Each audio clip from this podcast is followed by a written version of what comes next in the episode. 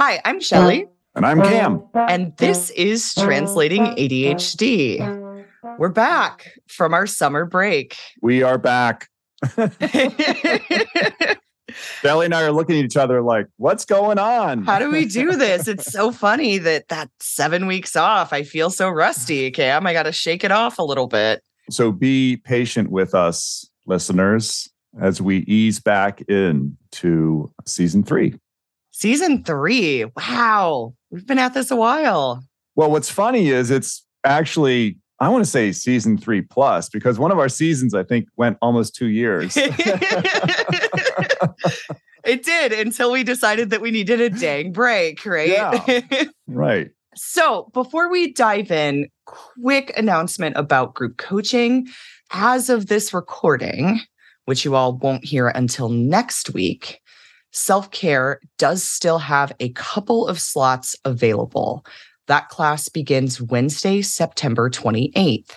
If by the time this episode comes out, the registration button is no longer there, go ahead and shoot an email to the provided email address and inquire about being put on the waitlist. Oftentimes, we are able to work waitlist people into our classes.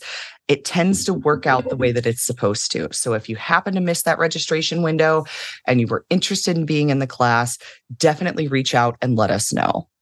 So, Cam, the theme of season three, or at least the start of season three, context. Yeah. And specifically, your context matters. And as Shelly and I were finishing up season two, it was just becoming super clear to us of the role of context. And we've done episodes on context. You've heard us talk about context in a lot of different ways. We talk about how we're wired for context. But as we finished up season two and we're moving into season three, we were talking a little bit about the interplay of ADHD and other things, just again, issues, challenges, comorbidities, life experiences, and that our clients have really rich and complex lives. The ADHD comes into play, it informs, it influences, it heightens, it diminishes, and it distorts. And so this is why the Rainier model works so well in the sense of every person has a unique valley experience. So you can have someone being super sensitive and have a rejection sensitivity experience.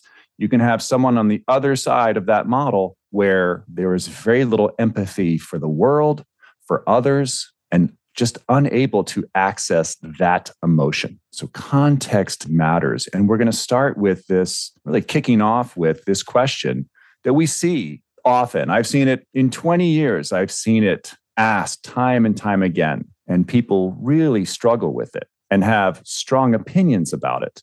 And that question is Is ADHD a superpower? So, Shelly, is ADHD a superpower? wow, way to put me on the spot, Cam. Let's go. We're tossing you in the deep end. You know, just go ahead. Let's start swimming. Well, Cam, I think that depends on an individual's context, which is what we're here to talk about today. yeah. I think that people, they want this sort of quick answer or they're kind of drawn to it absolutely this, right? It absolutely is this. It is a superpower or no, it's not. That often people with ADHD, we live at the poles, right? In the sense of the polar places of where the intensity is. Absolutely yes or absolutely no. And Shelly and I are here to say, well, it depends. It depends on context and it depends on how you draw the frame. So those are there are those of you out there who have this experience and you're just speaking back to us on your walk listening to this podcast like absolutely it's absolutely a superpower. And others who are saying absolutely not. It is anything but a superpower. And then there are those of you who are somewhere in the middle. And so again, there is no definitive answer here what Shelly and I want to do is really start to dig into this whole concept of your context matters, why it can be a superpower, and really what we do as coaches. And Shelly, I love what you were saying before the episode that often our clients come and they're in this place of this ADHD is kicking my ass and I don't see it as a superpower and I don't see any strengths. So we don't, as coaches, really talk about superpowers. What we talk about in our strength based coaching philosophy or process is to help clients identify strengths, to help them see the strengths that are there, that are part of their identity.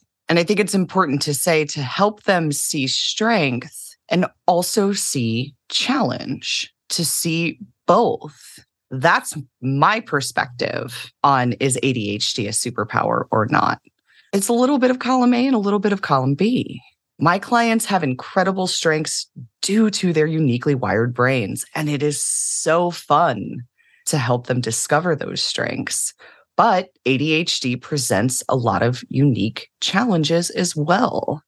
And to downplay those and lean only into strength is a privilege that very few of us have. Right. And before the break, we talked a little bit about a couple studies that were out about flourishing with ADHD. And I had shared that, yeah, there's certain, if you check certain boxes, one study had that if you were a male, if you had some kind of spiritual practice, if you were married, and you had some kind of exercise regimen, right? That you did very well with ADHD, that you likely call it or think of it in positive terms. That study also revealed what is not present, like trauma, physical pain, economic status, right? Relationship status, gender, is a huge one that stood out to me there. The gender dynamics that still play out in Western society in a marriage. My men who are married to neurotypical partners generally have a pretty different experience than my women who are married to neurotypical partners. Right. Race too. And why we highlight people of color and our POC voices, talking about how coaches of color are reaching out and making headway in communities of color and bringing mental health front and center. So, lots of different things that come into play. There was another study, very limited, but again, it was individuals who were male, high energy. And again, having someone there to support all the logistical stuff, personal and professional. So, your experience may be that it's a superpower, but there are those of us out there who, again, as Shelly was saying, there are strengths associated with it. There are also challenges. And what we do with our clients is to help them distinguish and figure out what the challenges are, but also accentuate the strengths. A couple things can happen. One thing is, is that there's this thinking of number one, I've got to answer this question of is it a superpower or not before I can proceed? Or what is ADHD? What exactly is it? Where is the edge? And that's really hard too. But it has people kind of delaying or hesitating getting into action. The other one, Shelly, is this is I've got to mitigate all my challenges before I can step into any kind of strength work, right? That's whack-a-mole. That's a whack-a-mole approach that you will never, right? How you doing out there, folks? Have you mitigated all those challenges? I haven't. yeah, yeah. Me, me, me, yeah. I'll be. I'll go up and ask my uh, my lovely spouse. right. So it's being able to again entertain this and locate those strengths and start to spend more time in those strength areas, and yes, address the challenges as they come up. Cam, I think it would be helpful to bring a client example in here to illustrate what we're talking about. I had a client who was a career coach. And when we first started working together, she really had fallen out of love with her business. And she was considering moving into something else. The more we dug into what wasn't working in her business, the more we found a lot of shoulds. I should be doing resume writing. Everyone in my field offers resume writing. Therefore, it's something I have to offer. I should be operating this way. This is how everyone else does it. So here's the interesting thing is alongside those conversations, her unique strength and value started to really come out because not only were we talking about the type of work that she doesn't like to do, we were also getting clear on what she really loves to do. And she has this really unique approach of working with people to do what she calls telling their career story. And she's brilliant at it. And it's so fun for her. But here we were in this place where she couldn't let go of the shoulds and she wasn't seeing that unique strength and value for the asset that it was. So over time, we start to lean more into that, into that incredible asset. And guess what? She falls back in love with her business. She lets go of the shoulds. She's now able to activate for tasks around her business that she was really struggling to activate for. So, had we tried the whack a mole approach of let's attend to what you're not attending to first, let's get those invoices out, let's get that resume written, let's get this list of backlog tasks taken care of, we would have kept spinning our wheels in the mud because we wouldn't have been addressing the elephant in the room. How she had crafted a business that was working against her strengths and was playing to her challenges. And Cam, I know that all too well. I've talked before about when I was a professional organizer, particularly those first couple of years. I thought that I had to present in a certain way. I thought that I had to come off very type A, very hyper organized. Everything in my business was an overly complicated process for a one woman business organizing homes and businesses because I thought that's what I was supposed to do. And those very same things built up walls of awful for me. But when I started letting go of that, when I started letting it be simple, when I started hiring clients based on my strengths and how I like to work, rather than feeling like I had to work with any client who came through the door in whatever way they wanted me to work with them, I really started to enjoy the work again. And that work opened the door to this work, this coaching work, because I was always working with my clients from the perspective of helping them organize in a way that works for them. And coaching is just a bigger snapshot of the same idea. It's about helping people create a life that fits. Yeah, I love that. I love that story because it's reminding me of my own experience. And I think that, again, I can bring in some perspective regarding how the ADHD comes into play here. And so when we're stressed, when we're feeling stressed and again faced with shoulds and, and not being successful, we can kind of go to this default mode or approach and our ADHD just hitches a ride. And one thing is, is sort of like along with that big idea generator is to think, I got to cast a wider net, right? So back in the day when I was not getting clients or trying to figure out how to get coaching clients, it was like the thought was, I got to go bigger, broader, be more of a generalist. And in doing so, I was not really defining my offering.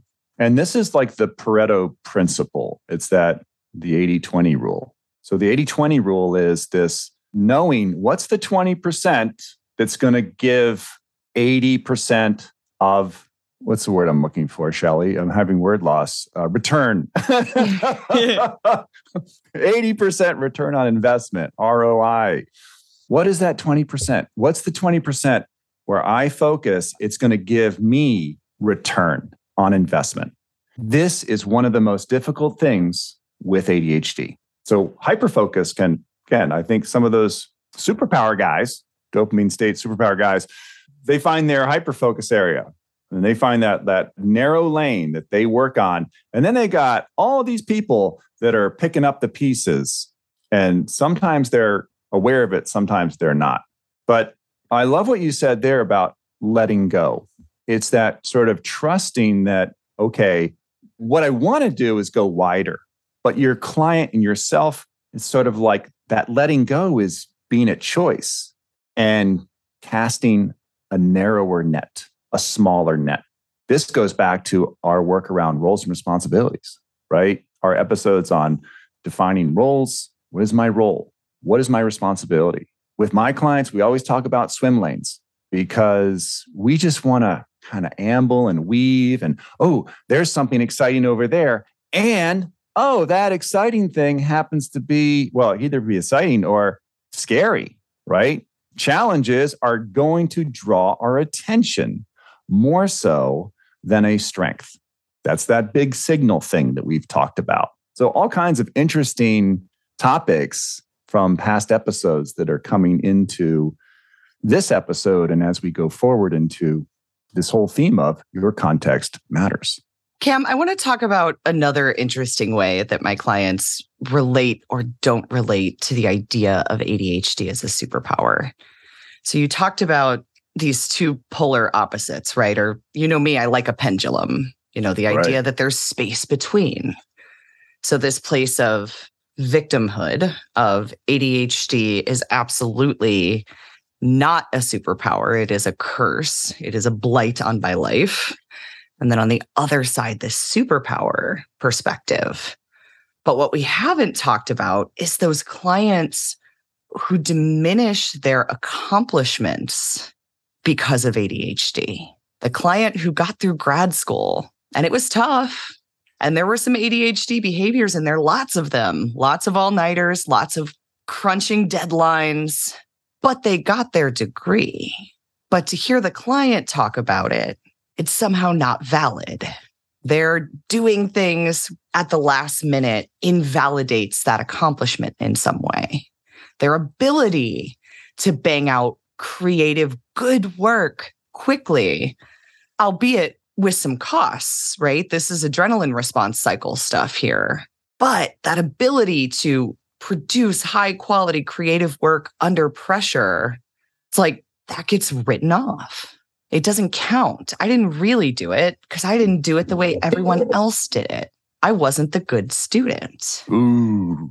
ah, interestingly enough, this this came up with a client just last week. She's been through grad school. She is currently in a PhD program and also working full time. So her life circumstances are very different than grad school, where school was the dominant thing. And she wants to have a different experience here in this program than she had in grad school. That's what we're working on. So we're looking at the semester and we're talking about the first major assignment that's due. And she says, I've tried to start papers earlier, but I just can't get into the flow. I just can't write. There's something about that pressure of a deadline that makes the creativity, it just allows me to tap into creativity. The words just flow, they just flow. And I said, okay, so what can we do? And here's the first thing she says, well, I guess I should do an outline. Now, Cam, as a kid that always did the outline after I wrote the paper when I had to turn in an outline. Yeah. I was highly suspect of that statement. And so I just asked, is an outline helpful? And it turns out she too is the kid that would always do the outline after she wrote the paper. So, no, it's not helpful. But what we did come to is what she could be doing. Rather than sitting down with a blank document as a starting place, she can figure out her topic. She can pull some research. She can get that bibliography done so that she doesn't have to spend the time doing it when she's writing. And so rather than fighting against this state of flow that allows her to write so freely and makes it so much easier for her, we're working with it. Let's keep that. Let's keep that part where you sit down and the words flow, but let's do the pre work in advance so that when we get to that point, that one to three days before the paper is due, all you have to do is write. You don't have to do a bibliography. You don't have to find research. You don't have to pull quotes. That part is done. So, one of those cases where we think the solution is to throw out the whole behavior, to throw out the whole behavior of waiting until the last minute to do things, when in this case, it's okay to wait. Let's just modify how much work is at that point. If that's when you write best, let's write then and do everything else first. This reminds me of this story you've told several times about how you prepare for talks. Mm-hmm. And that kind of, a, again, the should around, oh, I should get started versus I think one of the last times you did a talk on time was like, you know what? I'm just not going to have this stress and anxiety about this thing. And I'm going to go ahead and accept. This is about acceptance, people. Under that, understand, own, translate. Under own is that acceptance of, hey, my unconventional way is my way. And I can choose here how I have this experience of letting it be easy, letting it be the way it works for you. As you said with your client, is working with versus working against. Often I use a metaphor of, you know, this sort of this sense that our clients are paddling upstream, you know, paddling against the current. Okay, how can we turn this boat around? How can we go with the current? Go with the ways you prefer to approach work. And so back to that acknowledging the way you do it. And I love what you said earlier about how we invalidate our experiences because of it's not the air quote way it's supposed to be done. I can't tell you how many times I did that. That somehow, because I pulled it out right at the last minute, well, it doesn't really count. And so then we lose ourselves in the picture. We don't see ourselves as someone as capable and confident and here we are again, not distinguishing strengths, owning those strengths, and stepping into those strengths. Cam, what we're talking about here is what I tell every new coaching client in terms of where I want them to be by the time we finish working together. And that's this place of ownership. Ownership is not about embracing ADHD as a superpower. And it's also not about accepting it as a curse that you have to live with and mitigate. It really is that wonderful place between where there's room to tap into strength and mitigate challenge and to do it your own way, to do it in a way that works for you without guilt and shame. My client's mind was blown when I proposed, What if you still write one to three days before the paper is due. If that's when you can write, what if that's okay? It completely changed the conversation from, well, I guess I should do an outline and I should do it the way I was taught to, to, hmm, well, if I could do that. And it actually then started with the bibliography. Here's the very first thing I can get out of the way is this annoying thing that is always the last thing I'm doing at four o'clock in the morning. Wouldn't it be nice if that was just done before I even wrote the first sentence. That would be great. That would free up creative space and bandwidth for the writing part, the part that I'm so good at in this crunch. That's strength and challenge working together, working around the challenge while tapping into the strength of, in this circumstance, that flow, that hyper focus, that little bit of pressure can be a good thing.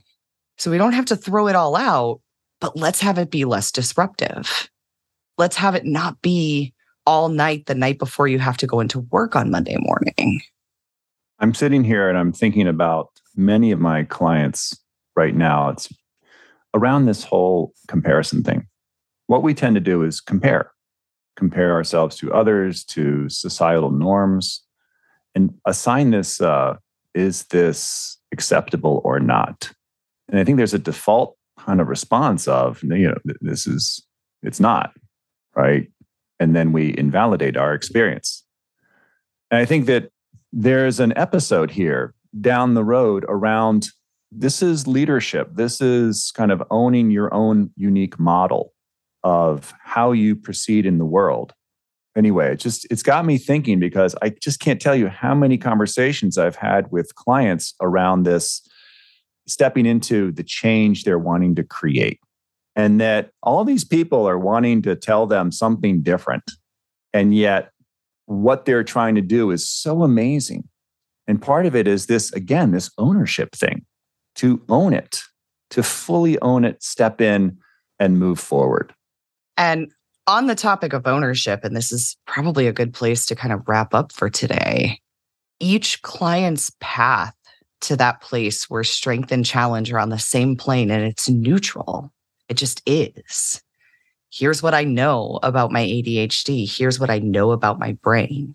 Here's what I know about what works for me and what doesn't work for me. Every client's journey to that massive perspective shift is different because your context matters. The things that you might need to unpack, talk about, deal with, the sources of your limiting perspectives, the way that you see yourself as an ADHD person is all affected by your context. Again, all of the factors we named and more. So, listeners, to start us off here, I would say think about your context. And an exercise I like to do with clients is just take a piece of paper and jot down all of your identities. Everyone that you can think of, right? Who are you in this world? You know, for me, I'm a partner, I'm a coach, I'm a mom, I'm a woman, that is in no way an exhaustive list of identities that I would jot down if I were doing this exercise, which I have done, but it's a start. So, what are your identities? What are your big contextual themes? Why are you furrowing your brow at me, Cam? I am furrowing my brow because I'm, tr- I'm I'm trying to I want to fit in one extra thing, and we can keep this in here because I think that there's some people out there like, well, wait a sec, wait, wait, wait. I really think this is a superpower. I just want to say one thing to them. Like what Shelly is saying, is sort of this moment of a reflective practice.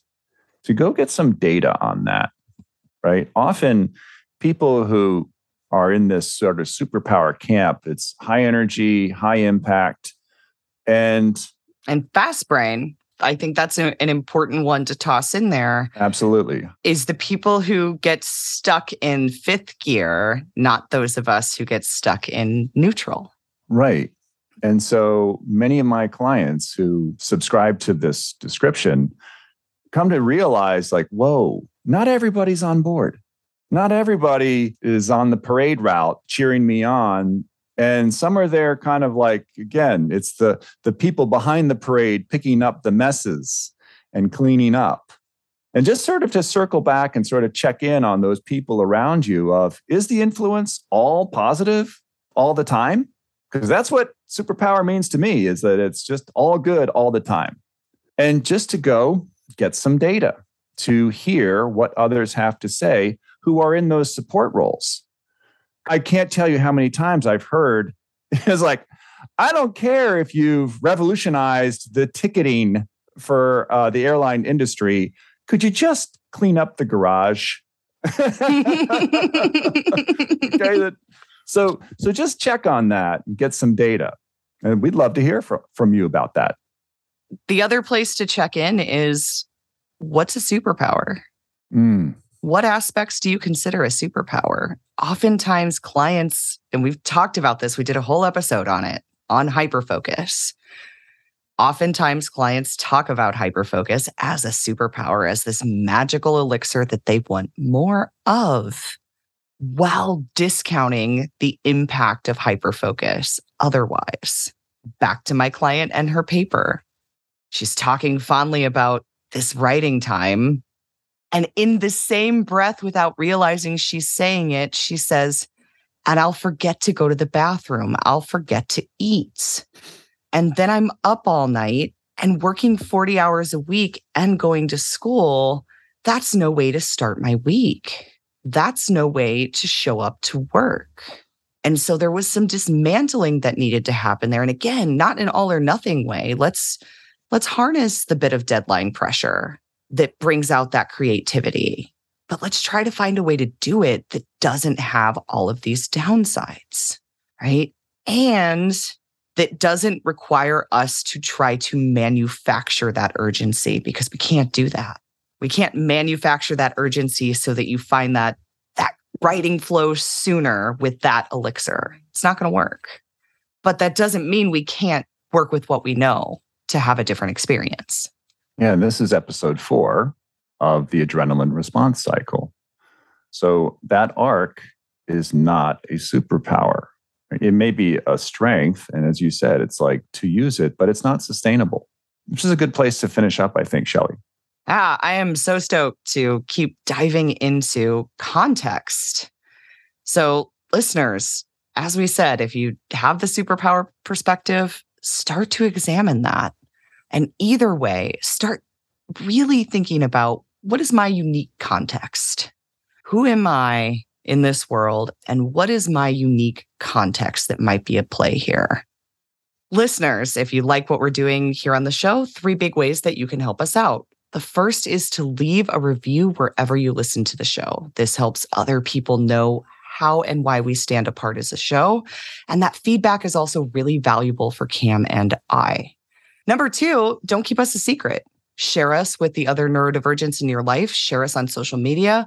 I know so many of you are already doing this. Most of our listeners these days seem to have heard about us from someone they know. And that's really awesome. Thank you so much. And finally, you can financially support the show and become a part of our Discord community by becoming a patron.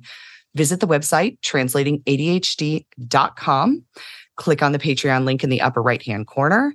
And for five bucks a month, you're in the community and you're helping Cam and I cover all of the costs associated with running this show. So until next week, I'm Shelly. And I'm Cam. And this was the Translating ADHD podcast. Thanks for listening.